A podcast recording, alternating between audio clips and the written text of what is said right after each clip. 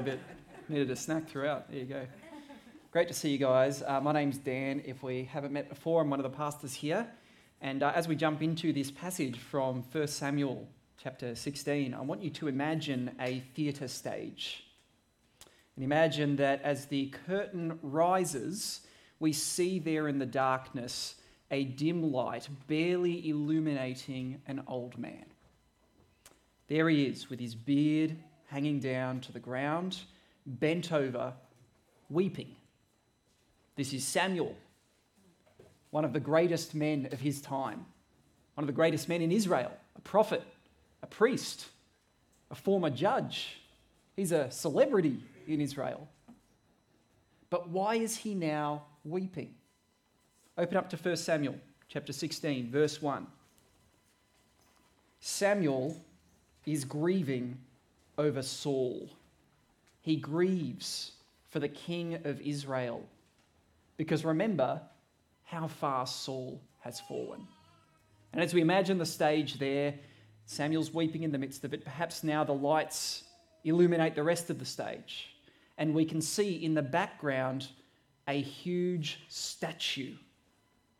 It's Saul, a monument he's built to himself a statue of him strikingly tall, barrel chested, face set with smug confidence, a monument to his glory.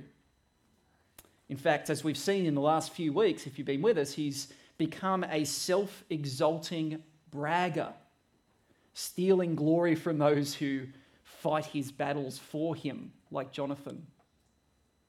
He's become a self deceived fool, claiming to obey God when, like we saw last week, he's doing exactly the opposite. He's only partially obeying God, but thinking that he fully is. He's become a self defensive liar, always passing the buck, blaming others for his sin. And he's become a self determined judge, rejecting God's way because I know better. How far the king of Israel has fallen. And now God has rejected him as king. This is why Samuel weeps. It's all over. This is spiritual disaster for Israel. But suddenly, into this picture of disaster, we hear a booming voice. God speaks, verse 1. The Lord said to Samuel, How long will you grieve over Saul, since I have rejected him from being king over Israel? Fill your horn with oil and go. I will send you to Jesse the Bethlehemite, for I have provided for myself a king among his sons. He says to Samuel, Get up, stop your crying. I'm going to do something new. I'm going to raise up a new king for Israel, one that I choose who will be godly and he will lead my people righteously. And as the story picks up pace, here's what we're going to see God raises up and God brings down. Now, put that statement in contrast with what a lot of people in the world believe today. How is it that, that someone ends up raised up? How is it that someone ends up in power?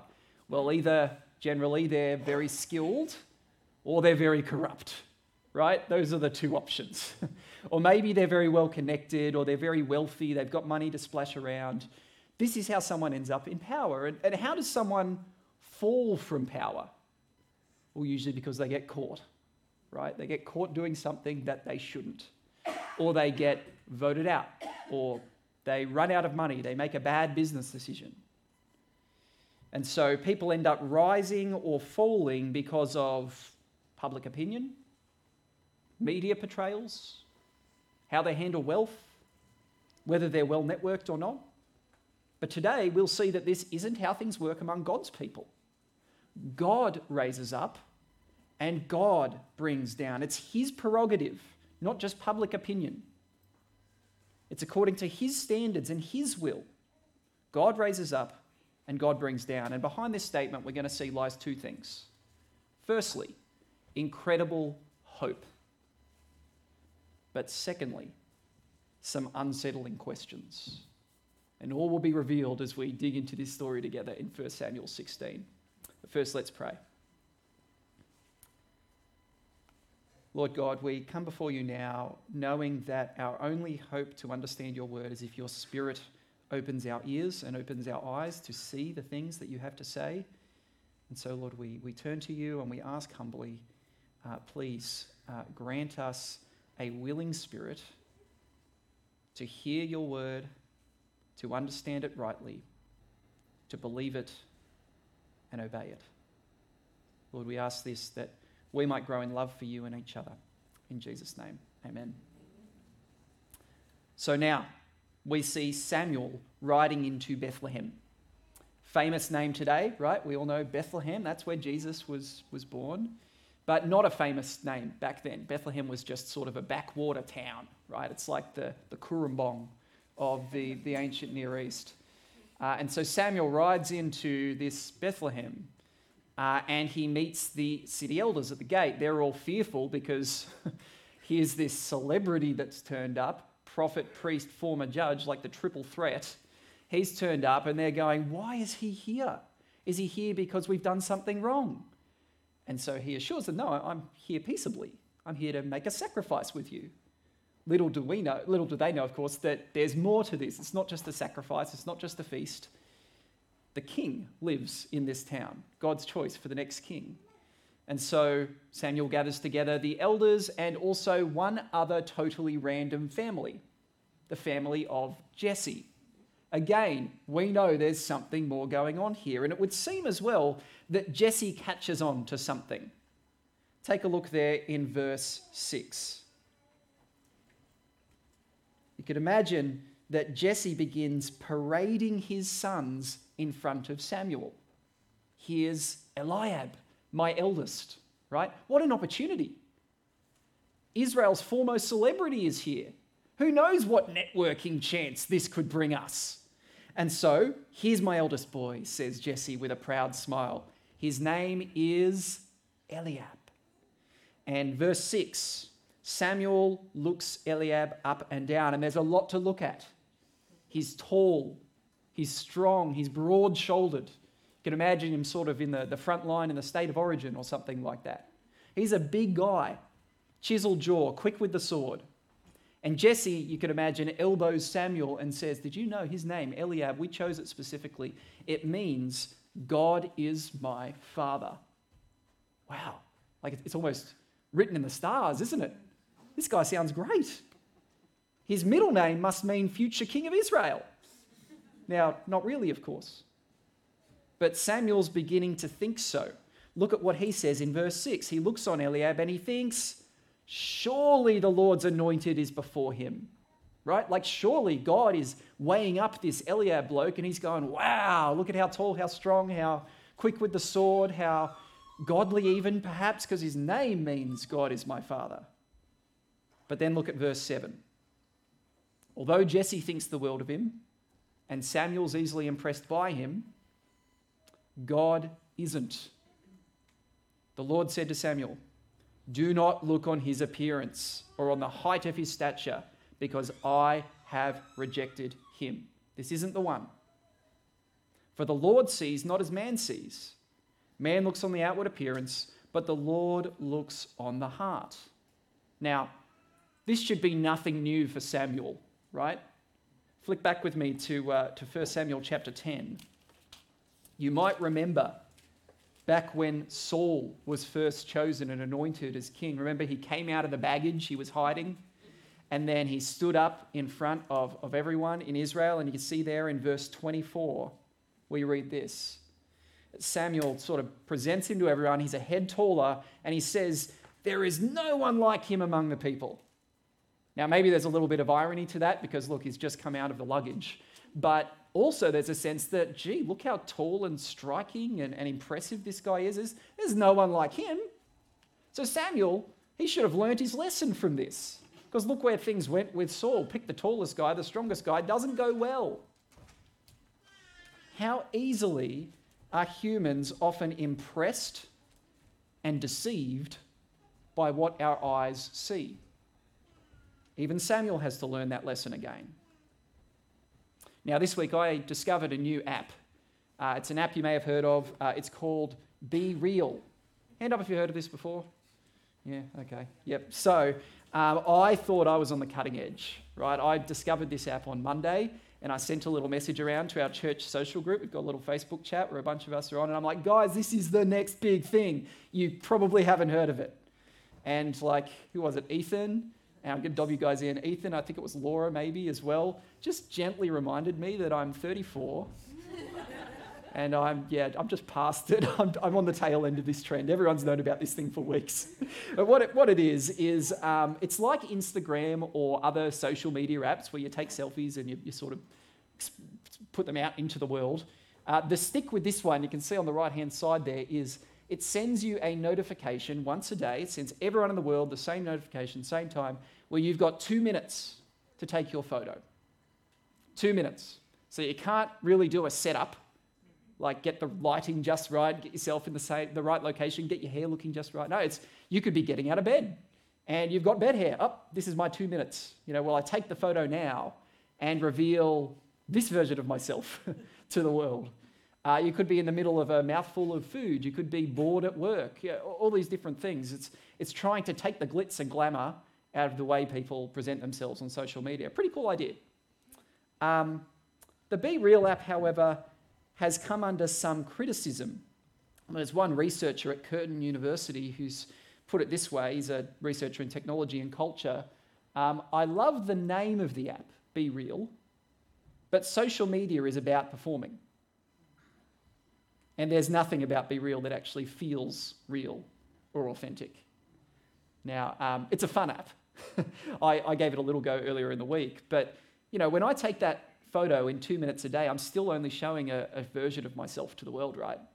It's, I'm, I'm choosing to say, yeah, this is the day when I will show the bed hair version of myself to the world, because I feel okay to show the bed hair version of myself to the world. It's just a slice of who I am.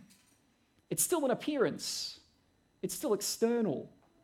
It's not who I really am. It is fun, but it's not really me. And perhaps actually it's telling that Instagram has now copied this exact same feature. They do exactly the same thing. So make of that what you will. Why are these things so popular though? Whether it's Instagram or Facebook or, or Be Real or whatever, well, partly it's because, of course, we are wrapped up with appearances. It's just a fundamental fact of our human engagement in the world, right? Mike and I were talking about this as we, we came in this morning, actually. Like, how quickly do we form an impression on someone that we first meet? It's like 10 seconds, right? It can be as little as you shake their hand and notice it's a little bit cold and clammy, and you go, Oh, are they like a healthy person or not? Right? It just happens straight away. Have you ever met someone who goes, I am such a good judge of character? I can size someone up within minutes of meeting them.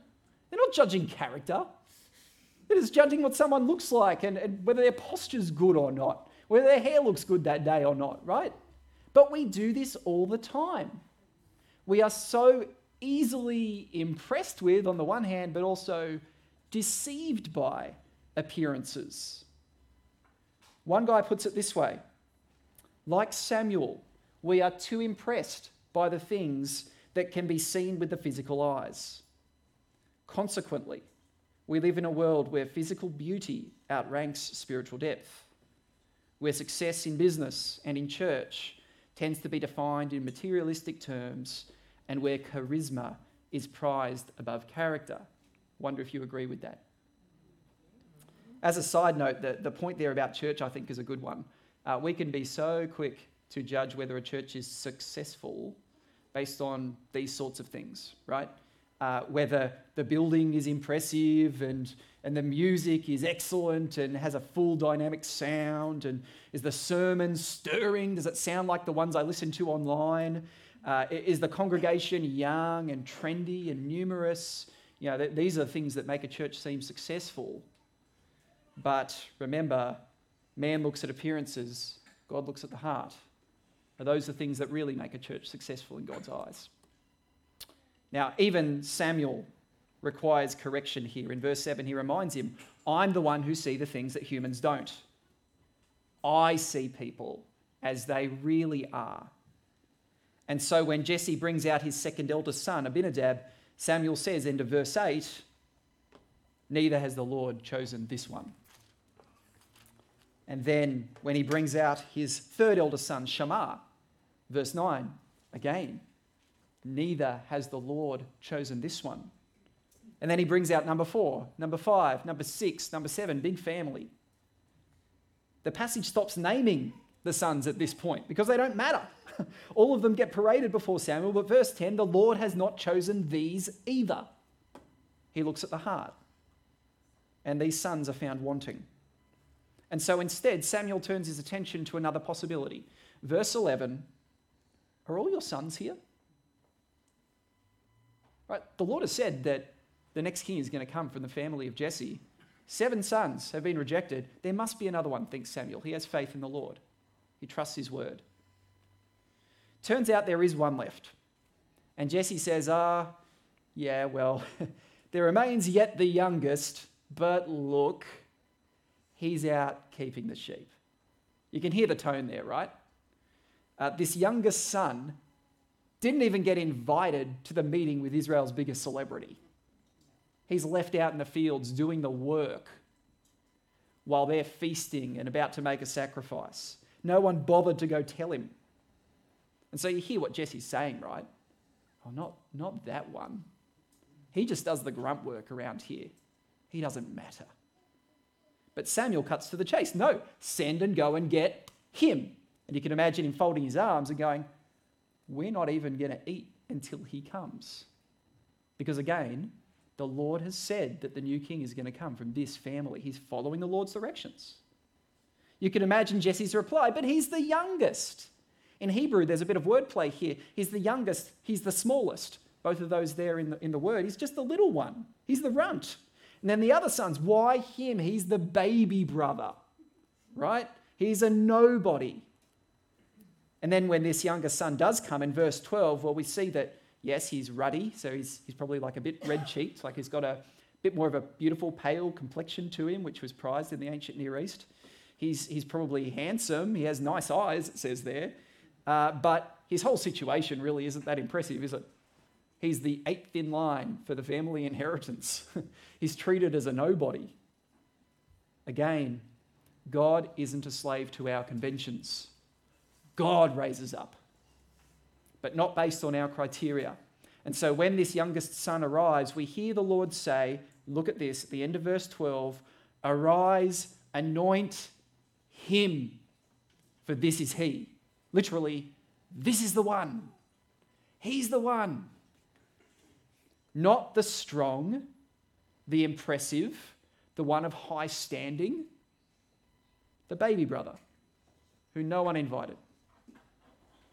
And God's often in the, the habit of doing this. I don't know if you've noticed this across the, the scriptures and even maybe in your Christian experience. Come over to, to 1 Corinthians chapter 1 with me. God is in the habit of, of taking people that we wouldn't expect and raising them up. So the Corinthian church, just like Jesse and his sons, they were obsessed with appearances. If you go back to the start of 1 Corinthians and you, you read a few verses in, you get a sense of it. Uh, who were the people worth following? Who were the people worth listening to? Well, those who spoke well, they were eloquent. Uh, those who were like the upper crust of society. Uh, those with the special spiritual gifts, the ones that seemed very impressive. We hear that in sort of chapter 12 or 13, 14. Uh, the impressive, the skilled, the have it all together, they're the ones worth following and listening to. But then we get this in chapter 1, verse 26 to 29. Consider your calling, brothers, he's saying to the Corinthian church. Not many of you were wise according to worldly standards, not many powerful, not many were of noble birth, but God chose what is foolish in the world to shame the wise. God chose what is weak in the world to shame the strong. God chose what is low and despised in the world, even the things that are not, to bring to nothing the things that are, so that no human being might boast in the presence of the Lord. And this principle is as true today as it was in Paul's time and in Samuel's time, right? What sort of person does God raise up? Kids, there's your big question. Listen into this. What sort of person does God raise up. God doesn't look for the sort of person who has it all together, right? Who looks very impressive by worldly standards, who's tall and strong, who looks very religious or looks very impressive. Actually, God looks for the person who knows they don't have it all together. He looks for the person who knows that in the world's eyes, they're a fool to believe in Jesus. He looks for the person who knows that in God's eyes, they're a sinner. They've rejected him. They have no hope. He looks for the person who knows that they need Jesus to be their Savior and that there is no other way for them. That's who God looks for. Is that you? And even if you've been a Christian for many years, even coming to church for decades, is that still you? Because we can be around the church thing for so long that we start to think we're better than that now. We're not the lowly, the despised, the foolish in the eyes of the world, the sinner. Beware, because that's not the sort of person that God looks to raise up. God raises up to salvation those who know that they are foolish, weak, low, despised by the world. He raises up the one who knows that they need Jesus. And if that is you, take courage. You belong to God. In Christ, He has forgiven you. He has raised you up so high beyond your station. He has made you a son and daughter. Now, I love the way that Eugene Peterson puts it. He says that in my insignificant sheep keeping obscurity, I am chosen. Isn't that beautiful? In my insignificant sheep keeping obscurity, I am chosen. You're not actually a fool. You're not actually weak, nor stuck down low. If you're in Christ, then God has raised you up to the highest honor in the universe. You are a son or daughter of the Most High God. Praise God. Now, in verse 13, we see this youngest son experience something of that honor. Take a look here. Now, first we learn his name, finally. It's not mentioned until here. And spoiler warning, in case you didn't know who this was, it's David, King David, famous King David. Uh, but now we see God himself actually come to dwell in David. What an honor. Verse 13. Then Samuel took the horn of oil and anointed him in the midst of the brothers. And the Spirit of the Lord rushed, literally seized David. He rushed upon David from that day forward. Now, um, we did the book of Judges last year, and across the book of Judges, you see the Spirit sometimes anoint people to do a certain task or to face a certain battle or to lead for a period of time, and the Spirit kind of rushes on and then departs, right? But this is different. Here we see something more permanent, actually, because it says, The Spirit of the Lord rushed upon David from that day forward. So there's a, an anointing here and a filling of the Spirit that's actually very similar to what we as Christians experience. Uh, when we come to believe in Christ, the Spirit also rushes upon us and fills us with, with power to obey and to serve and to love and do the things that Lord has commanded us to do. That's pretty similar, I think, to what we see in David. He's, he's anointed in a special way. It's God really saying, He's got my seal of approval. This is mine he's chosen by me. And again, not because he's handsome, not because he's ruddy faced, just because God chose him. He's taken low down David and raised him up. Now, we shouldn't expect, though, that because he has the Holy Spirit, that that means life will be easy for David. You know, sometimes we assume that the spirit filled life, ah, that must be where everything goes well for someone. No, to be filled with the Spirit doesn't guarantee a life of ease. In fact, as we'll see from next week onwards, David is going to fight a giant and he's going to dodge Saul's spear several times. He's going to be chased out into the wilderness where he'll live in exile among ne'er do wells. Uh, he will come close to starvation and he will be on the run for over a decade.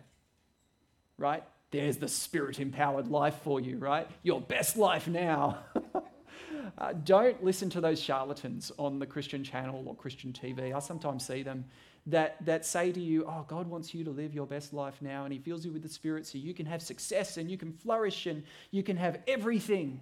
No, for goodness sake. When the Spirit comes, the trouble begins, right? Um, Acts 14 22, through many tribulations we must enter the kingdom of God. Put that on a coffee mug.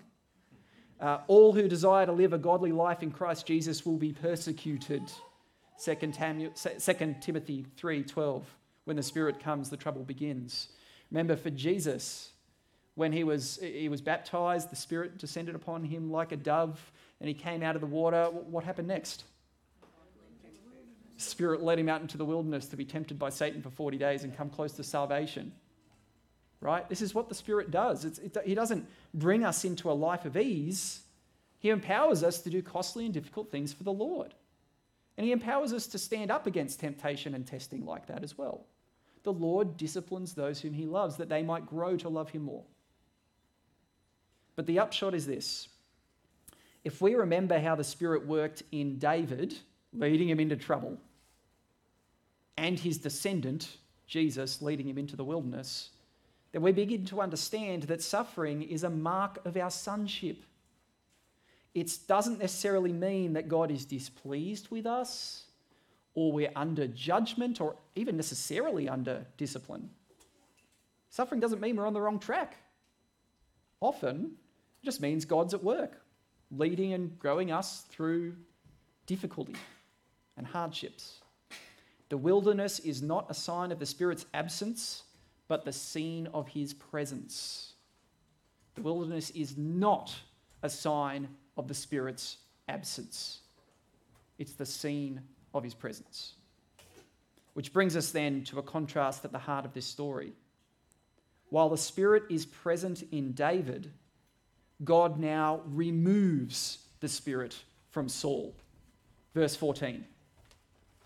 Now the Spirit of the Lord departed from Saul, and a harmful spirit from the Lord tormented him.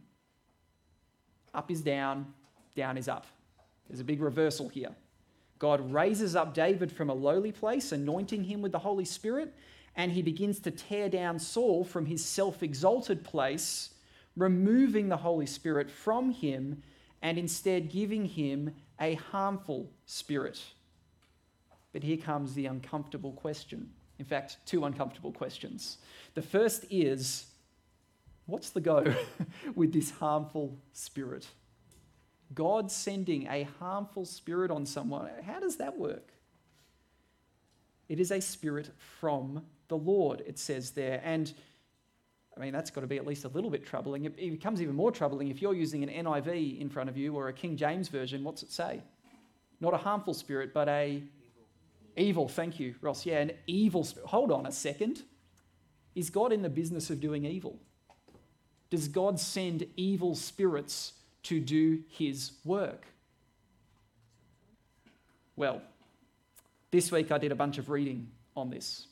Uh, and there's a, there's a bunch of thinking and writing on how the Hebrew grammar works here and adjectival phrases and genitives and blah, blah, blah. And I would love to vomit all that over you because I'm passionate about all that stuff, but I'll, I'll cut to the chase and just give you the headline, okay? First, and this should be obvious, God does not do evil. He is not evil. In fact, good and evil are defined by who God is. Everything God does is, by definition, good. The definition of good is God, right? Anything that is uh, separate from God, that is against God, that is what evil is. So God does not do evil. But as for this spirit, well, uh, this phrase isn't a moral description of the spirit. You know, sometimes we might say, oh, he's an evil person. Oh, he's just evil. Now, that's a, that's a moral description of that person, right? Oh, don't go near him. He's evil.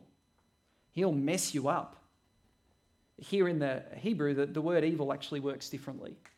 It's not a moral description, it's a description of the effects of this spirit.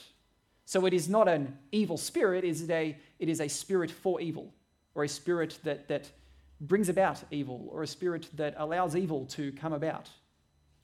It's a spirit for evil, a spirit for harm. Now that's still challenging, isn't it? But we know that it's not God sending a demon or something like that. Now, he could, Remember, God is in control of the whole spiritual world. It's not a battle between God and Satan and who's going to win. No. God's totally sovereign. He can, as we see in Job, he can even make Satan do his bidding, right? Uh, but I don't think that's what's happening here. Um, instead, what I think is that this is a spirit the Lord sends for evil, for harm on Saul. And that's exactly what we actually see as, as the passage goes on. his experience is that he is harmed. He experiences the evil effects of his own disobedience, right? So from this point on, he starts showing signs of, I guess, what we would call today severe mental illness. Uh, there's paranoia, deep depression, maybe schizophrenia, as we see as time goes on. Uh, and look, just as a side note, if you experience any of these things yourself, um, that's not judgment from the Lord. Uh, that's not an evil spirit in you. I, I cannot state that emphatically enough. Um, the only reason that we can say that that is the case here is because the scriptures specifically pointed out. But we don't have that over our lives. And so, you know, no, that's, that's not, you're not Saul, okay? If you're experiencing depression or paranoia or schizophrenia. Uh, but all of these things, nonetheless, are evil things in the world, right? Before the fall, was there paranoia? Was there depression? Was there schizophrenia? No, the, the world was good. It was very good. Those things weren't around. So we, we could rightly describe them as evil effects in the world, right? They're not what God originally intended for the world. And one day there'll be no more in the new heavens and the new earth. Um, and so we'd say that these are evil things, harmful things. And therefore, the, the conclusion, I think, is that God is giving Saul over to the evil effects of severe mental illness. Uh, and perhaps it's described as, as a spirit entering him because that's what the Lord is doing to bring that about. Uh, perhaps it's just the, the biblical writers' attempt at, at saying well, they don't have a category called schizophrenia or paranoia, so they describe it as a, as a spirit sometimes in the Old Testament, it's, the spirit is like who you are. It's your, it's your demeanor, it's your, your sort of constitution, your composition as a person. Um, and so it could be either of those. But here's the main thing God doesn't do evil, but he does allow Saul to come under the effects of evil. Still a real challenge. But we see it as the just outcome of Saul's disobedience. These are the evil consequences of what he's done. That's our first question. Does that sit okay? Second question. And talk to me afterwards if you want to hash that out a bit more or you want the grammar lesson or whatever. But the, the second question is can a, can a Christian lose the presence of the Holy Spirit? Right? I wonder if that was on your mind as you listened to this reading and, whoa, hold on, Saul has the Spirit depart from him. And then even later on, David prays in Psalm 51. Remember, he's reflecting on his sin in uh, adultery and murder.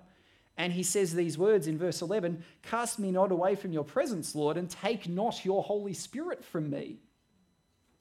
So, can a, a Christian lose the presence of the Holy Spirit? Can we end up like Saul? Can we become what David feared? Well, here's the quick answer no. emphatically no. If you are a genuine Christian, then the Holy Spirit will never leave you or depart from you. Check out these words in Ephesians 1, verse 13 to 14. In him you also, when you heard the word of truth, the gospel of your salvation, and believed in him, that is, believed in Jesus, when you believed in him and he became your Savior, you were sealed with the promised Holy Spirit, who is the guarantee of our inheritance until we acquire possession of it to the praise of his glory. Now, there are like links in a chain there that you might have heard as I was reading that out. Hear the gospel. So, to those of you who, who've heard the word of truth, right? That's the first link. You've heard the gospel that Jesus came to save us from our sins, died, rose again to be our substitute, um, to take our sin upon himself. And by faith in him, we can be forgiven and made right with God. You've heard the word of truth. And then you believe it. There's the next link in the chain.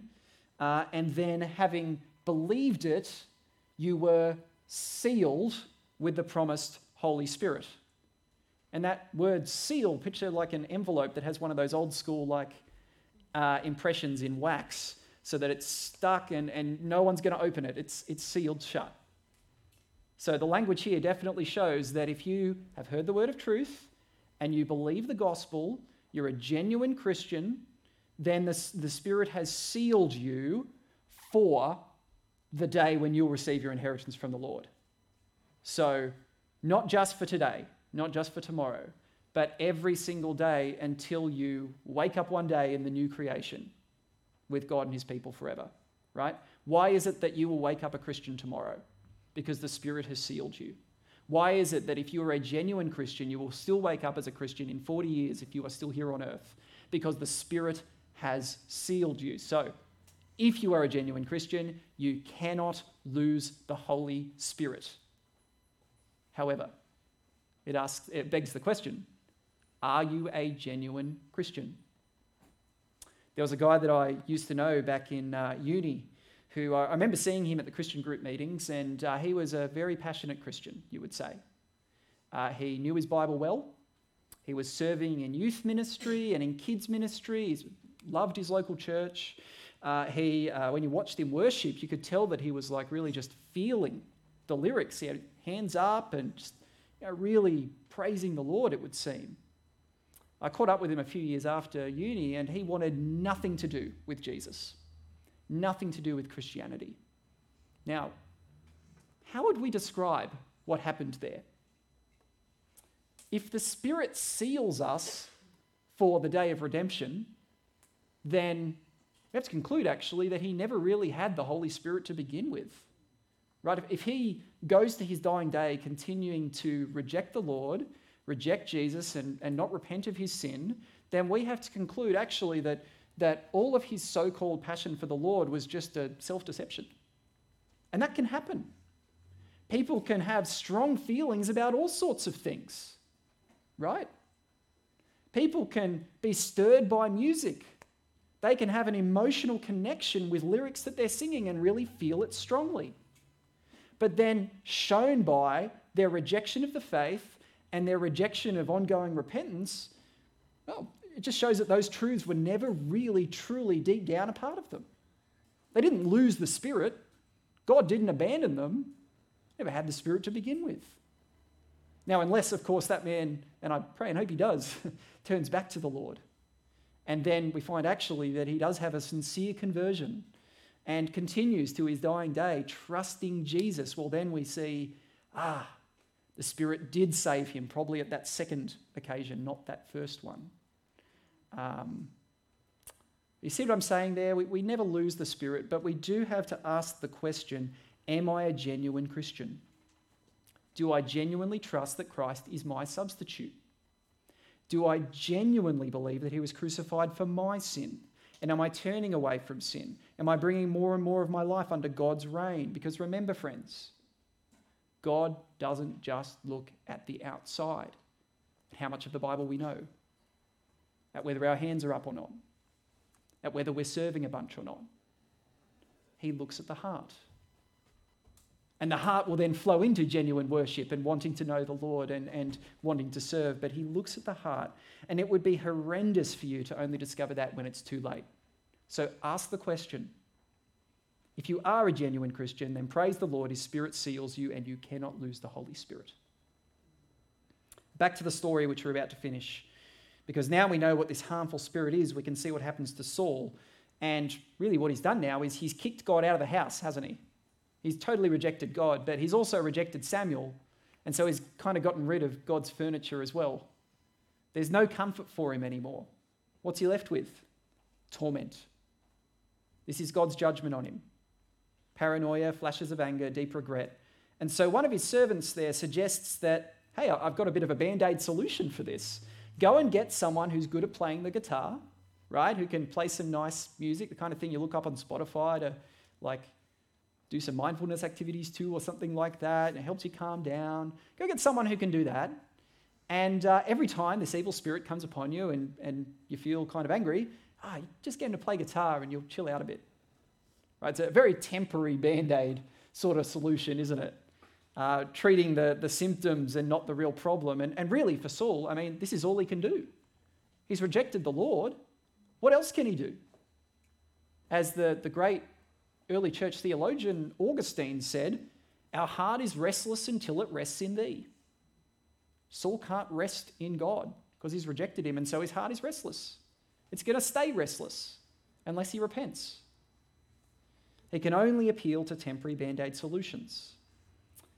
But God uses this. Verse 18, take a look at this. He brings down Saul, but in the process raises up David. What an irony here. Uh, in verse 18, one of Saul's servants says, Hey, I've actually seen one of Jesse's sons. He's good with the harp.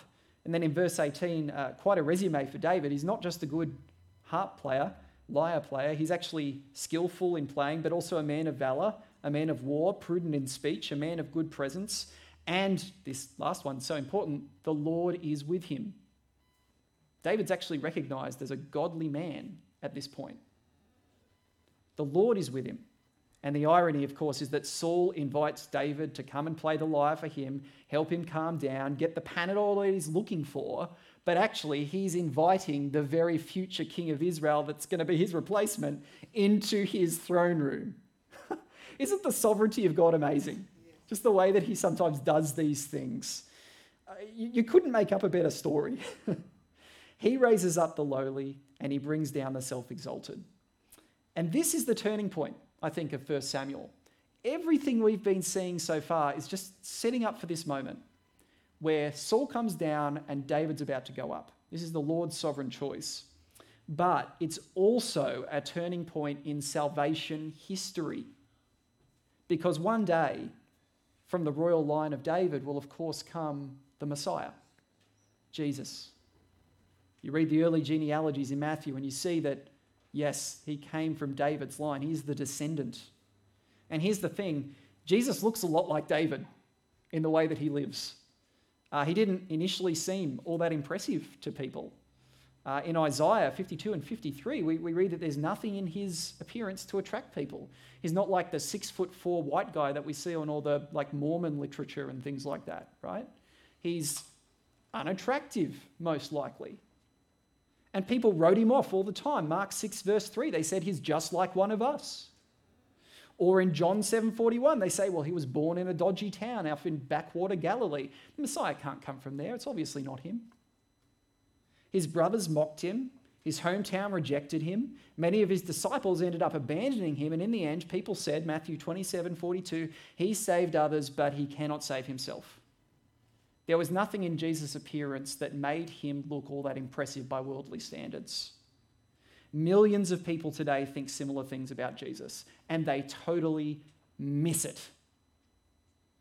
He may have been a pretty good teacher, they say, but in the end, oh, he's nobody that, that, that we should take too seriously. Hold on a second. He looks lowly, but he's the one that God has raised up.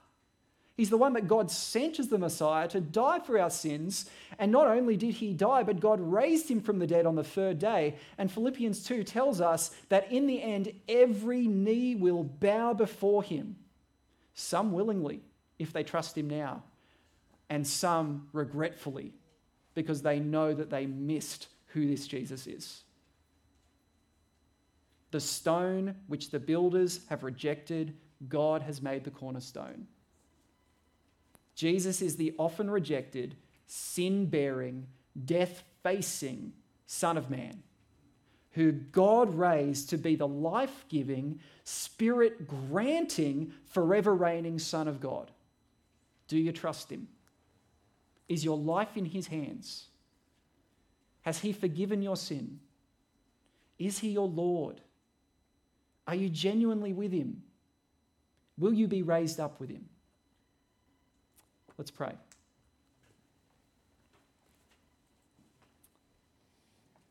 Lord Jesus, we praise you now as the one who was rejected by the world, but we want to say, and we know that we can because your Spirit has filled those of us who say this, but we say, You are our Lord, you are our Saviour. We have no hope but you. And Lord, we confess our sin to you, our, our lowliness, our times of rejecting you, if we're honest, we're more like Saul than David. Thank you for the forgiveness that there is in Christ. Lord, assure those of us who know you that we will be raised up in the power of the Spirit to share life with you forever. And Lord, challenge those of us who, who don't know you to really deeply consider these things. Ask the big questions. And we pray you would even do a work in them this morning and, and over time here to uh, save them and, and bring them to know Christ with us. In Jesus' name, amen. We're going to share time in communion now, and if I could ask the, uh, the helpers to, to pass out the, the bread, the crackers, and the juice. Uh, this is for those of us who do genuinely call upon Jesus as Lord and Saviour and have um, symbolised that by being baptised.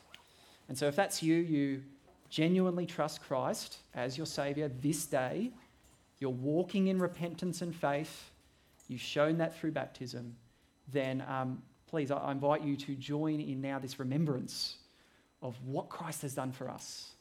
Son of Man, the Son of God, the lowly raised up for our sake. Uh, so I'll give you a moment to reflect. Uh, let it pass you by if, if that's not you or if you're